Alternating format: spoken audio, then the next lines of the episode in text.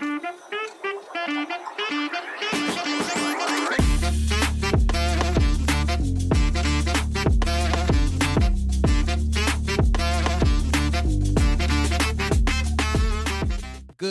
Afternoon, good morning, good evening, ladies and gentlemen. It is your boy, C-I double Z-Y, live action from Kansas City, Missouri. But to be more specific, we are in Overland Park today at Leo Moreno Jr. Boxing Club.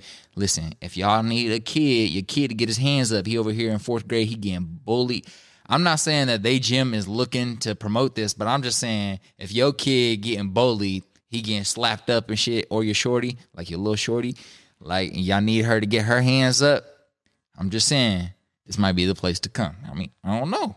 I don't know. I just seen somebody who got hands in the city, his name up on the board. So that means that if, you want to have some hands in this city, you should probably get your hands. Anyways, that's enough promotion. Uh, with that being said, ladies and gentlemen, we're here live. Voices of Value, another episode, episode 172 to be exact. And you know how we normally do like local business news and national business news. Today, we're simply going to touch on one pop culture topic. But in order for me to talk about that, you need to press the subscription button. Subscription button.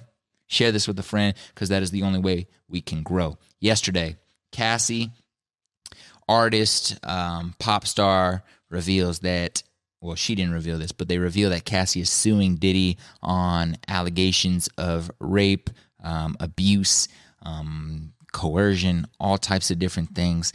People have been talking about Diddy for like 25 years doing some crazy shit. Uh, he's been involved or talked about to be involved in the Tupac and Biggie murders. He's been talked about, you know, um, for physical abuse abuse of women he's been with for over 20 years.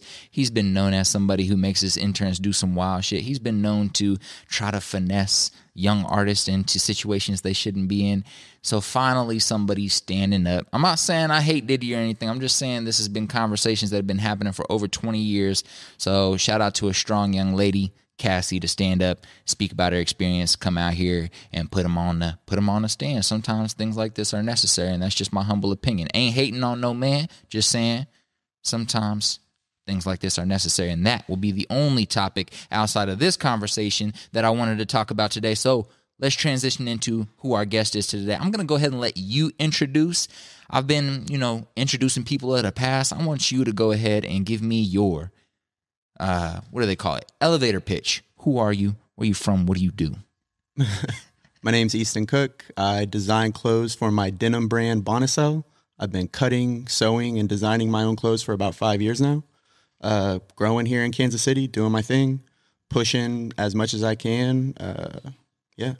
I love it. I love how you just said your last name because I'm not gonna lie. For about like ten weeks, I've been Koch, coach, coach, coach. I was thinking about. I started googling the NBA player he used to play for uh, the Chicago Bulls when uh when uh what's his name was there when Michael Jordan was there, and I was Kukoc, Kukoc or something. I'm gonna start looking it up. I was like, yo, how do you say this man's name? But ladies and gentlemen, I did all I did was type in Bonicel. How do you say it? Bonicel. Bonicel. I typed that in on the internet and generative AI on the topic of a topic we talk about a lot on this podcast, which is artificial intelligence. Some of our past few episodes have been about different ways we can in- integrate AI into business. And a generative AI bot from Google, as soon as I typed in Bonicel, said Bonicel is a clothing brand that specializes in premium workwear. The brand is also known as Easton Bonicel clothing can be found at Gavel and online. Bonicel's clothing includes Mildred shirt available in black hemp and laundered denim. Don't worry, we're going. You're gonna wonder. I'm gonna tell you why I'm reading this all off. Mechanic shirt available in black brush denim. Bonicel is also a sewing company based in the Midwest. They have a TikTok account with the hashtag hashtag Bonicel. How much of this is true, Easton? That is one about a hundred percent accurate. That's fucking cool. How does that make you feel? uh, I like it actually. Yeah, I kind of like that. You were like, I like that AI like, knows. Yeah, I mean, you know, it it is what it is, but I I feel like uh yeah, if you can just Google what is Bonicel and it can give you a pretty exact description, that benefits me to to some degree. And what's even better is I didn't even say what is. I literally just typed in Bonicel. I didn't put Kansas City in there. Well, that's I didn't put your first name. I didn't put I didn't put clothing. All I put in was Bonicel, and then just based off its iterations of understanding where It I'm is at a uh, a very like particular word. So and where uh, does it come from. It was my great grandma Mildred Bonicel's maiden name. Interesting. Yep. So it is a name. It's a Okay. name, Yeah. Okay, and hence where the Mildred shirt comes from. Correct. Okay, I like that. I like that. So when we think about the last name Bonicel, I cannot imagine where that comes from in the world. So can you tell me, is it an Italian, uh, Irish, is it American standard? Like what what is the background of your grandmother, your great grandparents? Like do you know the It's- bloodline? It's it's difficult to like date it to a specific area. Um, my great grandma had a couple different uh, names growing up throughout the um, throughout her younger age. Uh, I think Bonicel was an English name, uh, if I my memory serves me correctly. Um, but when I was growing up, I knew her as Grandma Bonicel, Okay. and uh, that was kind of the name that that stuck. Um, the name pretty early on when I started making clothes, I knew that this was a potential brand name. Um, one because it's different, kind of sticks out a little bit. Um, I feel like it sounds elevated to some degree, uh, but more so than just that. Uh, she was definitely an inspiration for me. Um, after she had passed, like you know, she passed when I was pretty young, but uh, once I got a little bit older and started getting into sewing, and my grandma would show me like, "Hey, this was one of my mom's quilts that she made, Grandma Bonicel. Do you remember her?" And I was like, "Yes, I do." And I also just remembered how much my mom loved her, so that kind of like love that my mom had for her always stuck around. Um, and then whenever I actually realized that she was kind of like the first lineage of sewing in my family, I was like, okay, there's some connection here. Um, fast forward a little bit, and I saw sh my mom has a couple of her quilts that she made, and uh, she used to brand them, which was like to me so fucking cool because that's what uh, that's kind of like what sets you off as a brand is like what does your tag look like what is the name what are what are the small little nuances about about the piece and so she would actually have these tags on her quilts that said specially fashioned by Mildred Bonicel That's fire. and the fact that uh, someone was doing that back in like you know the 30s and Mm-hmm. 40s uh, really inspired me Hell yeah. and I was like, that's so fucking cool. Um, she also had this logo that she would put on uh, logo. She would have this star that she would put on them, which is now my brand logo. And uh, yeah, I felt this like real connection to her. Um, even though again, like I didn't know her super well because she passed when I was younger. But like I've always struggled with brand names to some degree. Like I'm not someone that just is like it's not like I just like spit out a perfect right, name. like you that's know? fire. Yeah, I have to like Right. sit on it for a long time. Mhm. And this was kind of the one that like you know, you have to feel some connection to it. It can't just be like you know, what anything. water. yeah, it can't just be like you know, a, random thing. And it can't just be uh something that you think other people will gravitate to. and it you, has to and be you can something kind that of tell you you, can kind of tell when people have done that as well like Yeah. especially personally in my opinion especially in the fashion or clothing space like you can tell somebody just came up with this in their bedroom like all right i'm just gonna call it a pull star or like i'm just gonna call it Or when it's a derivative of something else, you know? Like Mm-hmm. yeah So yeah, this was the one thing that like I thought about it for a long time and that was kind of the one thing that stuck and that felt special to me. And I knew it would take a little bit of time to like get people to even be able to pronounce it correctly. Like I get bionicle all the time, you know, rant. so all they day. dyslexic yeah, dead ass. Yeah. But uh so it, I knew it would take a little bit, but um yeah, it's like it's a special connection to me for sure. I love that. I love that. And I kind of want to, you, you mentioned being younger a few times there. So I kind of want to just dial it back really quick to get a little bit of your origin. So, Mm-hmm. whereabouts did you grow up? Whereabouts are you born? And what were some of your early interests, you know, between zero and 10 from what you can remember? Because I can't remember shit from when I was under 10. I was born in Oklahoma City. I grew up in Tulsa, Oklahoma. Okay, makes so much sense because when you called me five minutes ago and I said Tulsa, Oklahoma, I 918, said yeah, I'm gonna pick it up because I know I just sent this text, but I almost didn't pick up. I was like, I ain't picking up from Tulsa. But sorry, I grew up in Tulsa. Um, my entire friend group growing up in Tulsa and I were just like super into sports. Like that was everything. When I think about my childhood growing up, we would just create games, capture the flag, football, ripstick, bath, like whatever random games we could come up with. Uh, I played basketball, football, and baseball growing up, and like my tight circle, we were just super into sports, and that was kind of like the first thing I remember kind of like really falling in love with was uh really all three of them at different times, but like basketball was my thing. And uh basketball was kind of like my introduction into style to some degree. Mm, I love that though. Yeah. and it wasn't really until I wasn't I wasn't super into clothing until I moved to Olathe, Kansas, which was like uh, my eighth grade year of Okay. school. About 13. Yeah, around that age. Before then, when I was growing up in Tulsa, you know, I liked like Under Armour and I liked I liked nicer things, but there was never like a fashionable sensibility to it. Not until I moved to Olathe. Um, but yeah, sports and basketball in particular were kind of like my entire childhood. Um, I played college basketball at William Jewell up north uh, in Liberty, Missouri. Interesting. Played I'm basketball, football, baseball all throughout high school. Already a part two got to happen because I'm we we I had I, my research did not lead me there. My I know- research yeah. did not lead me there. I did not know that. It's That's like it's it's actually pretty funny how that's like the thing that led to all of this somehow in some way. Um and yeah, I'm still like obsessed with sports. I love know. that. I love that. What led to from Tulsa to Olathe? What caused that to happen? It was my dad's job. He worked for Nabisco Kraft Foods.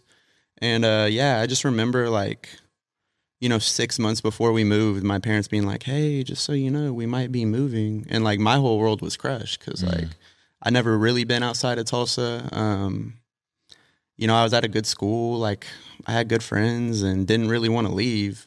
Uh, but you know, looking back on it now, that was like the best thing that could happen was getting out of there and getting into a little bit bigger city and uh, meeting new friends. The the new friends that I met in Olathe were fashion people, you know. So that was Talk kind of about like that. Dive, dive, straight into that. So when you when you come to let's just call it Kansas City, but Olathe. Mm-hmm. yeah. um, for those who don't Kansas don't know what Olathe is, we just keep it simple and say Kansas City Metro, yeah. but not far from here. Um, so when you move there, when you're, you know, you say the people you met and became your friend group were fashionable. Is that like once you get into high school, or are we talking as soon as you land, like the first land? Anyways, as soon as you drive into as town, as soon as you touch down, um, are you running into like, oh shit, this is a whole new fashionable culture here in Olathe, and like start asking questions around? Fa- I guess dive into what you mean by that. the answer to that question is no, but like the the culture, definitely not. Mm-hmm. Yeah. But uh, I met a couple people, and again, like these these kids played sports too, so that was kind of how I initially met them. Yes. But um, like uh, one of my best friends, Dom, for example, was just like super in touch with what was going on from a fashionable standpoint. Um, and this was probably like my freshman or sophomore year of high school when he really started putting me on to like, hey, you need to be looking at this kind of stuff. Because around that time, I was like starting to care. You know, I was like, I can't even totally remember what I was rocking at the time, but I was definitely like starting to care a lot. And uh, we kind of formed a bond off of that. And he was the first person to be like, yo, you need to get on Tumblr, like follow these people. like, have you ever heard of Supreme? Check this out. And uh, that was kind of like the genesis, I would say, of me just stumbling down the rabbit hole of like everything I could ever like want to know about clothes, trying as hard as I could to figure it out. was there like a number one resource and resource in that in that like time period like a youtube channel you were on or a tumblr profile specifically that was your shit and you were like learning so much from is there It anything was yeah, growing up in high school, it was Tumblr for sure. I can't pinpoint like an exact profile, but Tumblr was like crazy back in the day, Mhm. you know? yeah Like uh yeah, just seeing like certain people that we would cuz you know when you're in Olathe, Kansas, bro, there's like zero inspiration. Same with Tulsa. Yeah. But like my whole life I've kind of felt like there's been no real outlet uh, at least physically, like with my physical location. So I've always kind of relied with digital outlets and Mm-hmm. with online publications. And Tumblr, Tumblr was the main thing where we were like, bro, we just be in class scrolling, like, did you see this? Like, yo, he looks so fresh in this. Like, seeing new brands and um, like uh, you know, Comme des Garçons play the Converse with the heart on the side. Yes, yes. Good thing you broke that down because it's the first part the or whatever you just said. I was the like, heart what the Converse. you just yeah, yeah, yeah. So like I remember like back then people weren't hip to Mm-hmm. Comme des Garçons play at all.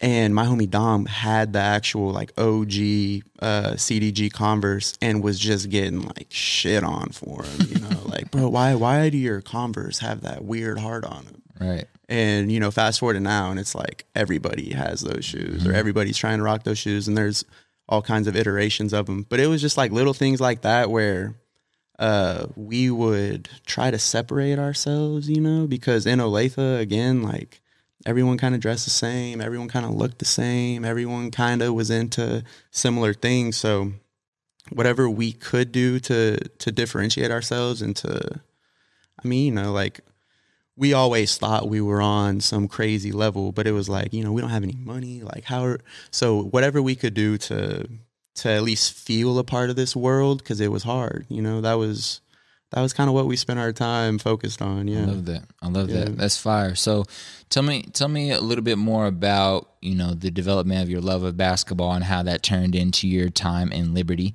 I'm gonna just call it Liberty because I forgot the name of the school. William Jewell. There we Mm. William go. Jewell, right, yeah, cool. Um, so let's just transition. Senior year, are you like getting super into fashion to the point where you're going out and buying things and then like rocking that to your game and then putting your nice fit on after the game? Like, how much was that tied into basketball culture for you and like how you were behaving and interacting at you know house parties after Friday night Yeah. football games and shit like that? They were definitely intertwined. Um, that yeah, I remember like playing basketball and always wanting like you could kind of tell who the best hooper on the other team was based off of like oh he's got those kicks you can't even buy those like those are the E EYBL KDs or, or oh he's got the Nike Elite socks in that color that you can't get. So I kind of remembered like like being able to pinpoint certain things based off of what people wore on the court. And i definitely cared. Like i was i cared about what my basketball shoes were and i didn't want to be rocking some dusty basketball shoes. Like i wanted the new hyper dunks or whatever it was at the time Speaking of dusty basketball shoes, basketball shoes, ladies and gentlemen, raising my hand, I was rocking the Walmart Proto J's for my eighth grade and freshman Yeah. year. I lied to everyone and told them that they were a new style of Jordan. Some people believed me, which helped me out, but then the real niggas called me out. But anyways, back yeah that wasn't me i i definitely cared about it um but not to the point where it like ever overshadowed the sport. Like Mm-hmm. i was more so into the sport. Like i played basketball for the love of basketball you was not a hooper. because That's- yeah that's not, just what it was, not right. because of anything style related but i loved the the somewhat like interconnection between them and uh you know like you'd be scrolling Tumblr and you'd see a picture of Nick Young wearing full Pyrex shit, and like that has nothing to do with basketball, Right, But like he played in the NBA and PJ Tucker's crazy shoe collection, and so Facts. you like I there were I just remember there being like a lot of connections between the two. and that has kind of exploded now. I don't know if you follow all the new uh, fashion pages that are being created by photographers in Yeah, like runway or not runway. I'm sorry. There- well, yeah, runway. yeah, but, there's uh, a runway uh, NBA. That's yeah, a that's- page. Then there's like. NBA fashion, and then there's like NBA fits. like Um, getting one of your pieces on an NBA player rocking to the game is like a whole part of this world now. You know? One hundred percent. It's kind of funny to see because you see people like hustling to like, oh, they're going to be at this event. I'm gonna go drop off my T-shirt with them. Like Mm-hmm. trying to connect with their business managers to like get that shirt dropped off to them at their hotel before a game. Um, shout out my boy Yazin. I know he be on that. Just drop. know yeah, yeah, yeah. He just be pulling up on everybody, dropping off his tees. His uh, bags are really Yeah, fire. His his bags are super cold. Mm-hmm. But um, so when you get to William Jewell, like, have you started a brand yet? Have you thought about launching a T-shirt brand or like uh, has creating a brand of your own in the fashion world become a part of your thought process yet, or Yep. did it start in high school already? I, I know we kind of skipped over high school, but It when did. It started uh, like junior, senior year in high school. Okay, we, me and my homie started a T-shirt brand called Dachi, which was a D A C E, which just was our initials. Uh-huh. Like Oh, okay, okay. yeah, but You're uh, we, we, can't call it Dace. yeah, exactly. So we tried to find a way to like luxurize that. Yeah. Um, and we were just uh, doing like screen printed T-shirts and hoodies, which was cool because no no one at our high school was really doing that. Um, nobody was actually like pulling up to school with T-shirts for sale, you know. So it definitely it started in high school, um, and yeah, I think back on that like being a super necessary thing. Uh, like some people still rock those tees and hoodies, which is cool, you know. That'd be fire if you Um, just saw one like as soon as you walked out of here right now. There there aren't many. I don't even have one anymore. So, but um, yeah, it started in high school. Uh, it didn't. That specific brand didn't last very long. You know, it was just kind of like a Part of the journey. just a part. Yeah, just like a friend group kind of thing. Um, but when I got to college, I definitely cognitively was like, I want to make clothes. I want to start a real brand. I want to figure this thing out for sure. So going into college, um, I had a scholarship to play basketball, but the whole time I was like, fashion brand, fashion designer, figuring out. It wasn't even so much like fashion designer as much it was just like I want to know how this is done Yeah. because there's no industry here. There's no real like um brands from here, especially back then. So I just had like zero information, zero mentors, zero connections to anything about how it actually happened. And I really, really wanted to know. And so that was um kind of at the forefront of things. And like going into college, I was just sketching a bunch of shit. Like I would sketch something and post it on Instagram, you know. Mm-hmm. So I was always people I think kind of knew me early on as kind of like the clothing guy a little bit. Also when I got to William Jewell, I didn't know a single person. Oh, So I could kind of like almost start over. I could like rebrand myself Mm-hmm. Yeah. to some degree. So I was like and I had a little bit of money from like grad parties. Mm-hmm. I worked that summer. So I went into college like buying shit. Like I was hopping clothes. More so than I can now even. So uh that what was you, cool. What do you remember during that time being some like signature pieces that you got that you really Dude, cared about? I had a bunch of stuff, and it's funny because like I pretty much just ended up like flipping all of it on Grailed Right. For one reason or another, most of it would be like either it didn't fit right or I actually didn't like it, or but I got to experience so many different things, which I think was really important. Uh, I had some Rick Owens Ramones, I had some Yves Saint Laurent drip skate shoes. I had John Elliott shit. I had some Raf tees. I was going. But how did it feel to have that and know that about 98% of the people you're going to walk by in that don't know what the fuck you're wearing? it's like it's a I, I was used to it to some degree but it also was kind of like damn like this is a missed opportunity a little bit and that was also why like i gravitated towards social media so much was because like even though nobody at my fucking college knew about these Raf Ozweegos I had on, I'd post them on Instagram and like all kinds of people that I'd never met in person would be like, yo, those are fire. Or um, I would be connected to new people and new faces through that. Yeah. And so that definitely uh, that helped a little bit. But yeah, I mean, it was honestly probably even worse in college. Like nobody at William Jewell even gave a shit. So- It's a it's a there's a small suburb slash town called Liberty in Missouri. It's Liberty, Missouri, and this is where William Jewell is at. William Jewell, for those of you that don't, is it an NAIA school or is it Uh, NCAA? it was- they became NCAA Division two like two or three years before I got there. Gotcha. So okay, like sick. Yeah, yeah. I knew they had. 2011, 2012 ish, they went from uh, NAIA to Division two. Fair, yeah. So my brother, when he was in college, which was in like 02, 03, 04, in those areas, I remember them being NAIA because Yeah. they used to play them in football. But small college town, Very small, not super ex- small sort school. of diverse from an athletics perspective, but outside of that, not extremely diverse. Not diverse at all. Um, uh, beautiful campus, really good teachers, uh, but we can move on. There's Yeah, I yeah. don't have a ton. in, of in other words, in other words, they ain't gonna know shit about what he is wearing. Is the whole point I was trying to make there. Not at all. Um, so you transitioned out of college. What year did you graduate college, or if you did? I don't, I 18. don't want to make assumptions now. Sick. Okay, Mm-hmm. so you graduate 2018. What was the plan? Like, I guess the, the the question I'm trying to lead to is when was the inception of what I formerly know as Easton Clothing, but it, which is now Bonicel. So that's what I'm leading to. But Yeah. 2018, you graduate. What was the plan? Or what were you already working on maybe that you were planning to like turn up Yeah. So it took a little while to get to the Easton K clothing Mm-hmm. Bonicel thing, but I actually I started another brand in college called After Hours, which was pretty cool. Uh, it was it was really fucking dope actually, but uh, I didn't know what I was doing at all. what was the idea behind the, The, idea behind After Hours was like really good streetwear, Mm-hmm. um, like simple streetwear, uh, with like a little bit of an athleisure take on Mm-hmm. it. So like a little bit of that sportsweary type of vibe. Um, I had these sketches for pieces to get made that like looking back on it weren't even really very good designs. But uh, I actually had access to some money in college. William Jewell does this thing called a journey grant, where uh, every student can apply, and then you get somewhere between like two and four thousand dollars to travel somewhere and like write a report on whatever wherever you went. Uh, well, if you're an entrepreneur, you can take that and put it into your entrepreneurial project. So I got you know thirty five hundred dollars ish to like put into this brand, and uh, so I I had some a little bit of money. Um, I had been getting connected with some people in the clothing world in Kansas City during that time, specifically to a brand called Baldwin, uh, Baldwin Denim. I don't know, you might have heard.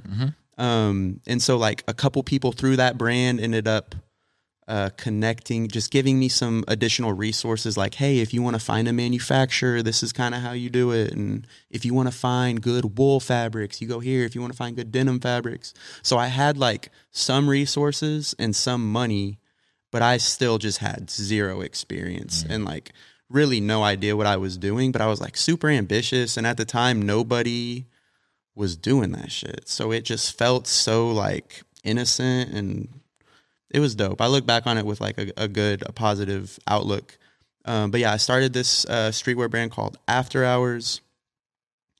Um, the negative thing about it was just the execution of the garments was not right at all. Uh, so like when I got this production order back from a factory in Lima, Peru, uh, nothing fit right at all.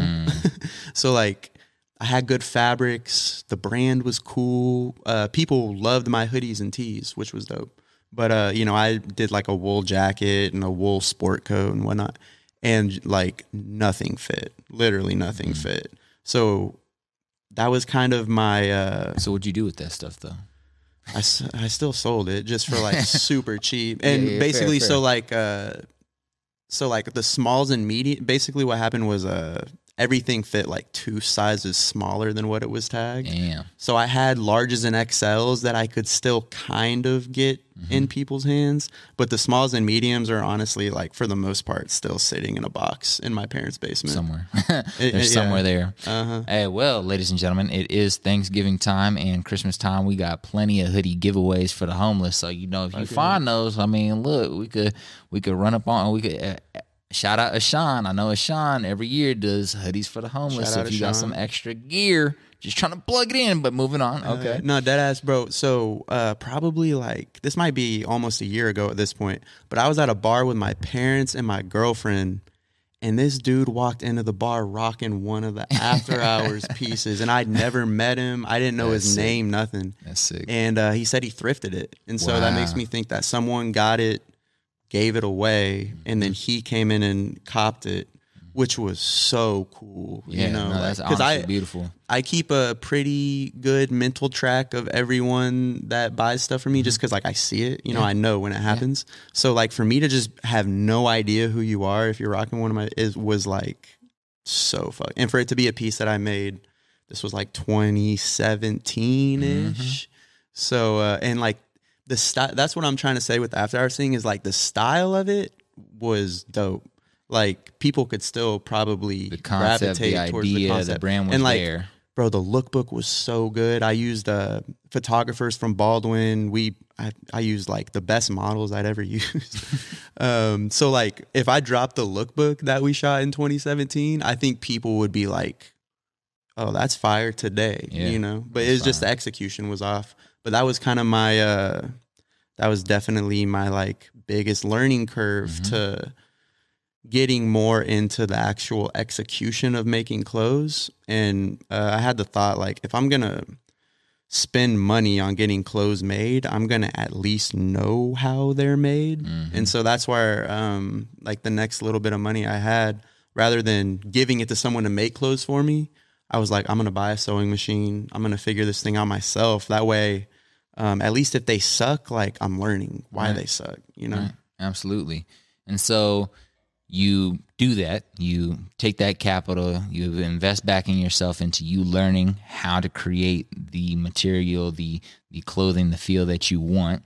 And how how has that been from a like I guess business perspective where it's like a longer pro- I mean, it's a long process regardless. You know what I'm saying? But when you're having to do the hand handiwork, I always ask people who create dope materials like you and Yaz, and I'm like, yo, so like what's the business plan like? Cause you can't like, you know, you can't make a thousand pieces with your bare hands, you know what I'm saying? So I guess during that learning process, what new revelations have you had about the industry or about the clothing that you want to make or about the business direction you want to go? What new revelations happened during that time period? Definitely a couple things. Um, some people don't care about the garment being perfect. You know, like that's what I, especially nowadays, like that's what I care about is like every single stitch being mathematically correct and everything looking and presenting super clean and there not being one mistake and things of that nature. I learned, uh, you know, not necessarily everybody cares about that. Some people don't care if the hem is raw or if the left sleeve fits shorter than the right or if the pocket's fucked. You know, they just want to be a part of some type of community or a part of something new and fresh and dope. And so I was always still able to like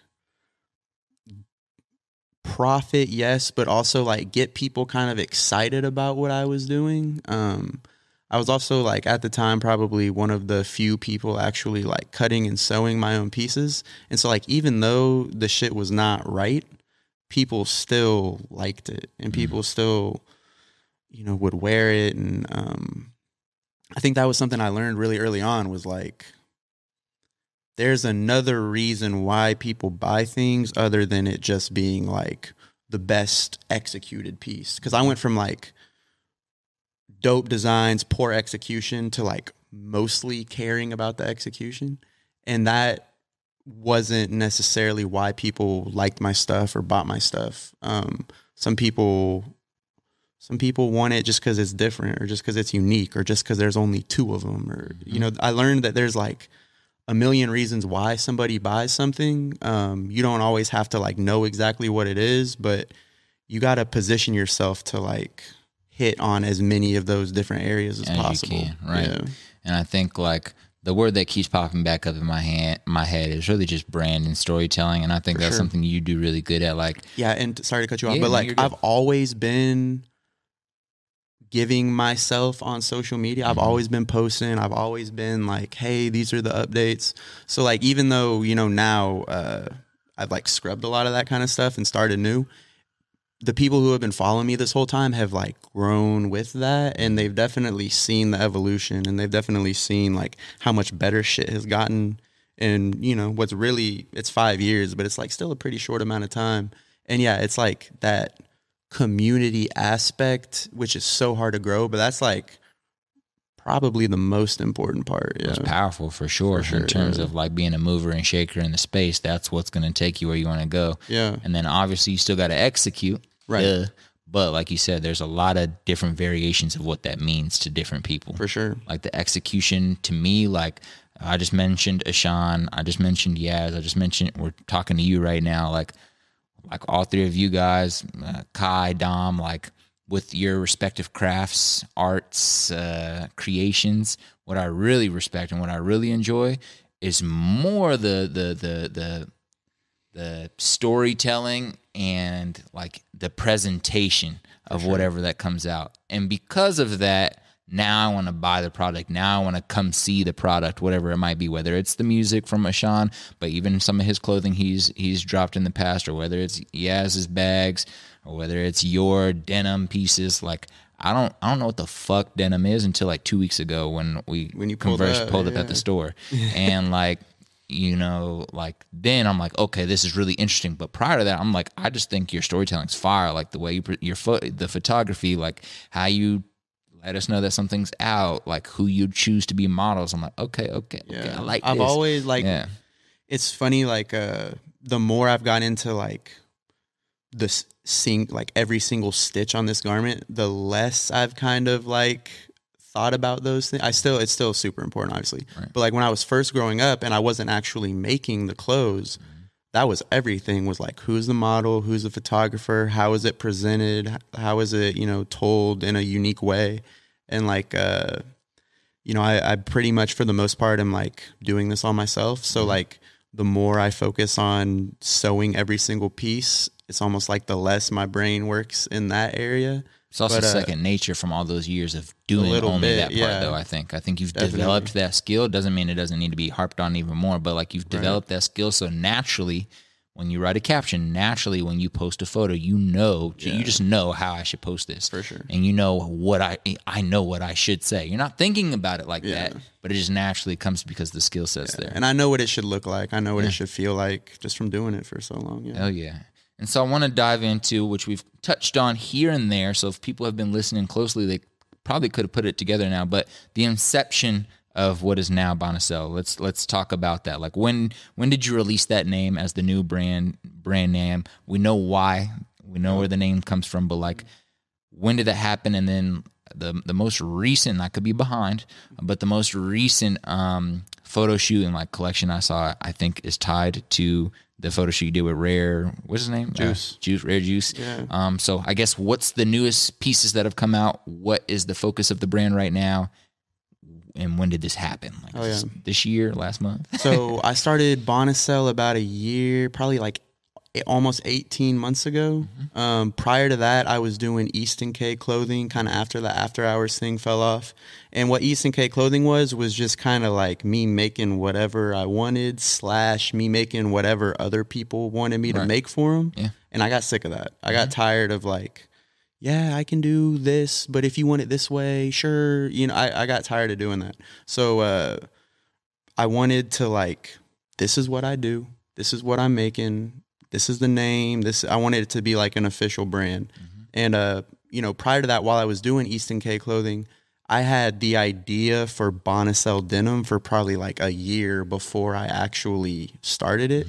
But uh, there were like so many little things. Like by this point, you know, I've been doing clothing brand related stuff for like three, four, five years. So it's like, okay, whenever I do start this next brand, this is the one. And I know kind of what I need to get in order before I start it. So there was kind of like that probably year long period of like, okay, I know I want custom hardware. Like I know I want my logo to be on my buttons, but how do I get that done? So there was that period of just like finding finding out how to get it done, meeting people in the city that had done similar things, talking to them, getting their input. Um, so finally, whenever I felt ready to kind of like start sampling pieces for Bonicel was probably about 18 months ago Okay. or like summer 2022 ish. Gotcha. And, uh, the idea was just to make like one piece at a time, post it, talk about it, um, let people purchase it if they wanted to do so, and uh, just like go on to the next one, keep going, keep going. Um, right now, that's kind of similarly the idea, but uh, I do want to have like a core collection of pieces. Like I feel like I've kind of honed in my craft. I've honed in like my idea of what are the four or five like original Bonicel pieces, like the four or five that are like universal. Like anyone can wear this at any time. Um, these are the two or three fabrics out of each of these pieces I want to do, and just having the branding like 100% dialed in.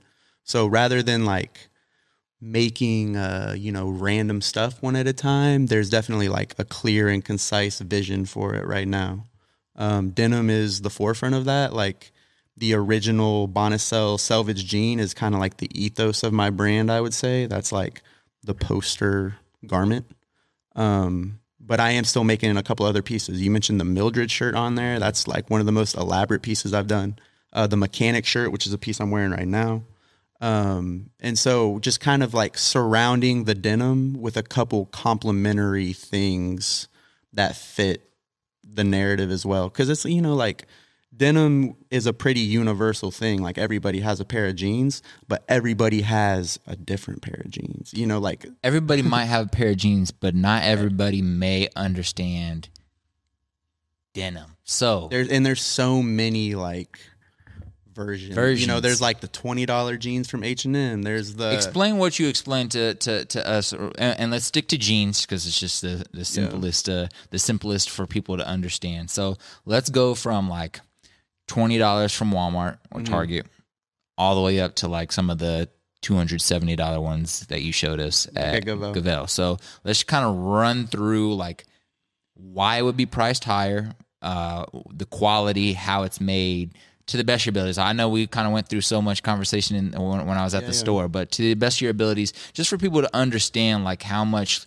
beauty, storytelling, like background history work goes into. So like a cheap ass pair of jeans is going to be using the cheapest possible denim fabric you can find. So like 9 times out of 10 that'll be made in China or Mexico maybe, I'm not entirely sure. Um it'll probably have some stretch involved in it like 98% cotton, 2% elastic, mm-hmm. for example. And these jeans will be used on a couple machines a couple machines used to make as many units as humanly possible. So like H&M for example is probably making tens of thousands of units of each of these pants. And when you're using cheap hardware and when you only got one tag and when the fabric costs you $3 per pant, you know, you can get jeans manufactured for 11 bucks or 9 bucks or whatever the cost is. Um, whenever you get into some of the stuff that we carry at Gavel, you're going to be using really high quality denim, so like selvage denim, for example, which is uh, denim woven on a shuttle loom. So like the side uh, finishing on each side of the denim has this like colored ticker. Um, it's kind of a signal for like quality denim. Um, so like American made selvage denim or Japanese made selvage denim. Um, and the machines used to make these jeans are going to be the best on the market, like old Singer machines, uh, new Juki machines, and multiple different machines um, to make these jeans. So, like a typical pair of jeans will go through like seven, eight, maybe even nine different sewing machines. Wow. And each of these machines are very expensive. They're not cheap machines. And they all do one thing, and they all do one thing really, really well. Interesting. So, and you know, like, and rather than there being tens of thousands of units cut, they might only be manufacturing 50 or 100 or 200 units. And when less fabric, when the width of the fabric is narrower, you're going to get less yield. You're going to get less amounts of jeans cut per the same amount of fabric. Well, you're using more fabric to make less amounts of jeans. You're using higher quality. Maybe you're using custom hardware like I am. Maybe you're using Riri zippers, which are like top of the market. Maybe you're um, using like custom pocket bags and you're printing on them, and maybe you're using multiple tags and all kinds of things to like increase the price of it. So whereas H and M is spending you know nine dollars per pair, three sixteen is spending 65 70 dollars per pair. And so that's kind of you know if you're spending seventy dollars to get a pair of jeans manufactured, you can't sell them for eighty. right. You know, there's there's no no business in that. Right. So that's kind of where you get to these like 200 300 dollar pairs of jeans and you know even up in some cases from there. But it really just comes down to like the quality of the fabric, where it's made, um, the number of units, um, and then there's a bunch of other little hardware, zipper tags, printing. Some people print on their jeans, um, you know, things like that. I love it. And speaking of that, I want to dive into some of the pieces you brought or have on, one Yeah. of the two. Um, so I if you finished want, this piece today. This Beautiful. is- beautiful. So let's start from awesome there. garment. Just do your best version of breaking down that piece to your best abilities. What is it? Why does it look so thick? Can I touch it really quick?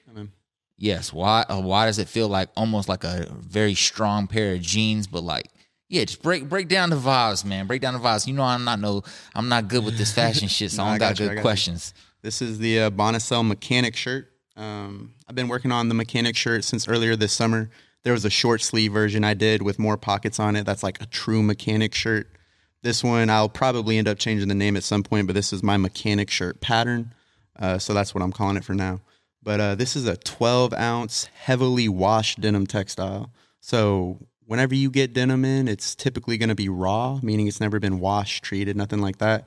And denim at heavier weights, you know, 12, 14, 15 ounces, it can be pretty stiff and it can be pretty rigid and almost uncomfortable. Like the pants we touched over there. Right. Yeah, yeah. Uh, whenever you wash it a shit ton or, you know, do different methods of washing it, it gets really soft and it gets really comfortable. And like this has almost got like like a blanket texture I type of love it, feel to it. And when you get some of that softness mixed in with like a heavier weight, it just feels really substantial. It feels good on your body. You know, it doesn't feel like you're wearing anything flimsy or cheap. Like it feels like you have a a shirt fit for mechanical work on a suit. type of vibe. Shit, like a like a, little labor bit. suit. That's what I call it. Yeah, and then the other thing I try to do with my pieces is just like keep them pretty roomy, like Mm-hmm. especially my shirting block. Well, with the pants too, but it's like I don't want anything fitting super tight. You see a lot of you know skinny jeans was a whole wave, but even in like the raw denim movement, you see a lot of really like slim, tapered, hugging your thighs type of jeans.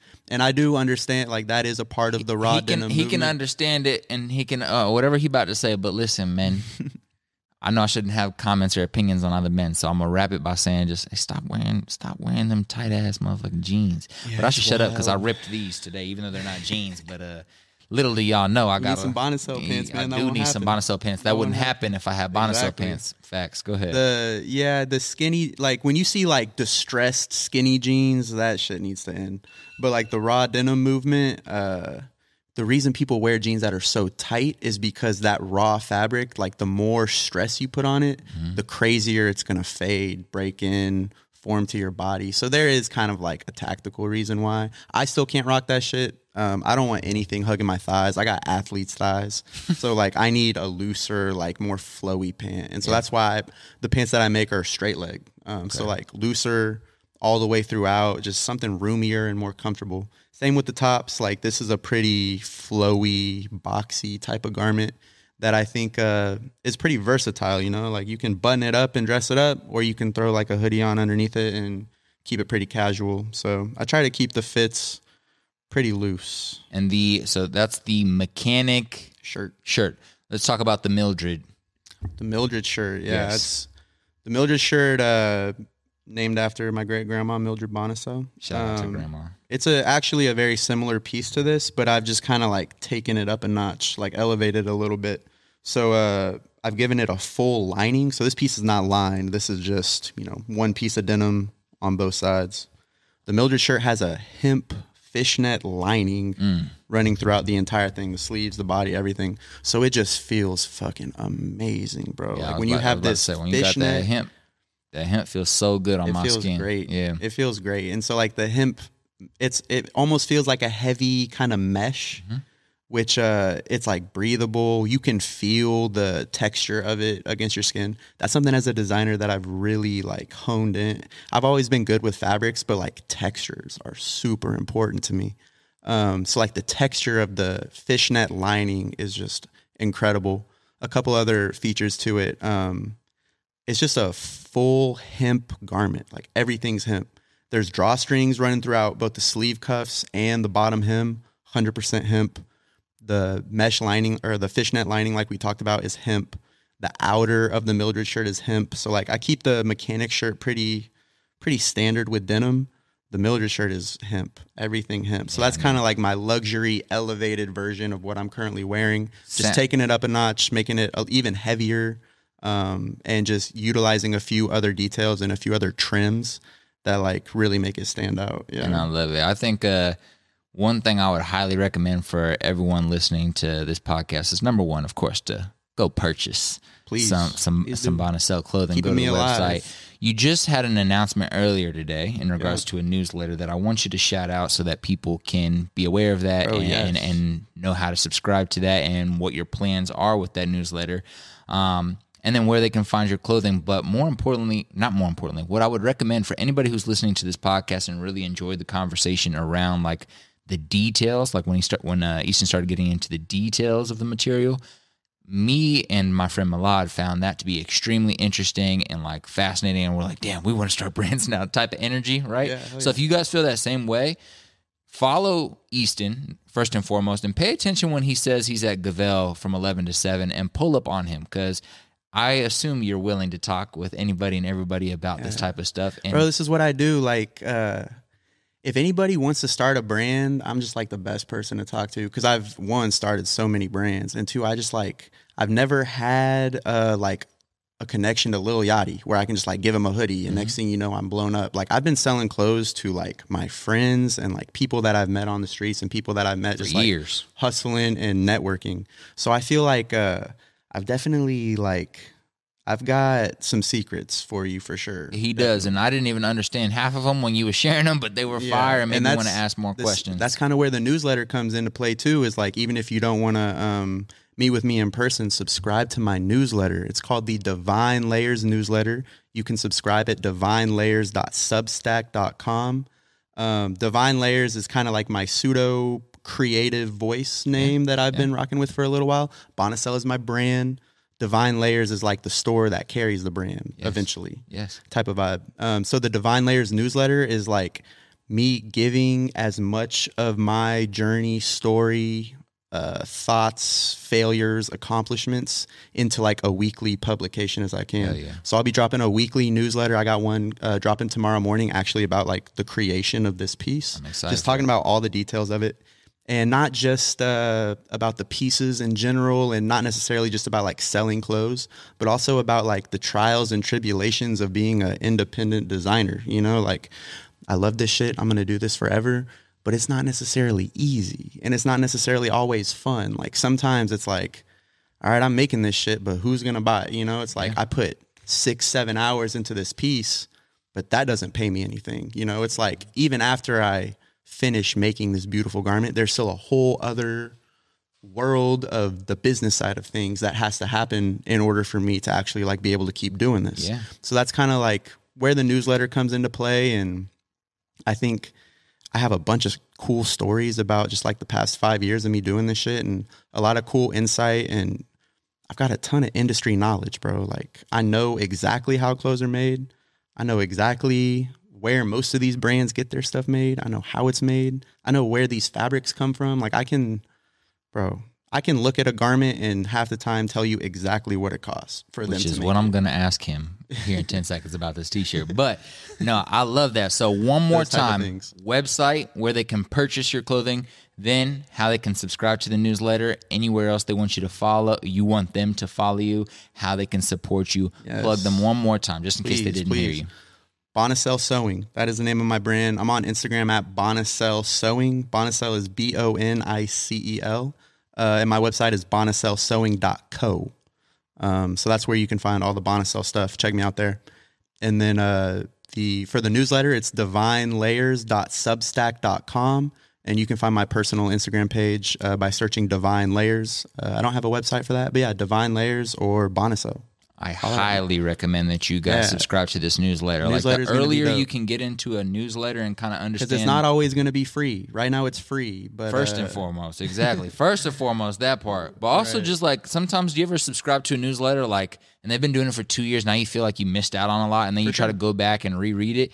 And people who really want to invest in the brand will go do that. Sure. At the end of the day, I don't know if you're familiar with Substack at all, but Yeah, it's like course. a really cool writer's publication. super like, easy to navigate as well. But the way that Substack works is um your posts get archived over Mm-hmm. the over the time and like uh, new subscribers will only have access or free subscribers will only have access to like two weeks of your archive posts Mm-hmm. and uh, by paying you know the monthly subscription you can get access to all of them but that's kind of one of the cool things about substack is like you kind of got to get in now if you want to see the full um, timeline of what I'm doing on there. So Exactly. So go subscribe, ladies and gentlemen. All that information will be in the description box on YouTube when this drops next Wednesday. Nice. It is Friday today. My Yeah. guy, first and foremost, I appreciate you dropping in today. I'm gonna come see you from 11 to 7 sometime. pull come up through to Gavel. Continue this conversation. Yeah, one one more plug. Yes. Uh, Gavel is by hands down the dopest menswear slash denim shop in Kansas City. Uh, shout out to Cam. Uh, I work there Mondays from eleven to seven, and I also have some Bonicel pieces available in that shop too. Yes. So if you want to come out and check out some Bonicel stuff in person, or uh, just chop it up with me and learn as much as you can about how these dope garments made their way to Kansas City, come through Gavel. It's on 18th and Grand, right across the street from Green Lady Lounge. Uh, it's an amazing shop. You should check it out for sure. And Voices of Value podcast stands by that 100%. With that being said, ladies and gentlemen, yet another episode 172 with our guy Congrats, man. That's crazy. Easton. Um, we'll be back again because this conversation has so many more layers we need to uncover and touch on. I want to do like a panel with you, like Yeah. and, I feel like we could keep going. yeah, Yeah, we could sure. go out for hours. But subscribe, share with a friend, leave a comment. That is the only way we can grow. This is your boy C I Z Y signing out. Salud.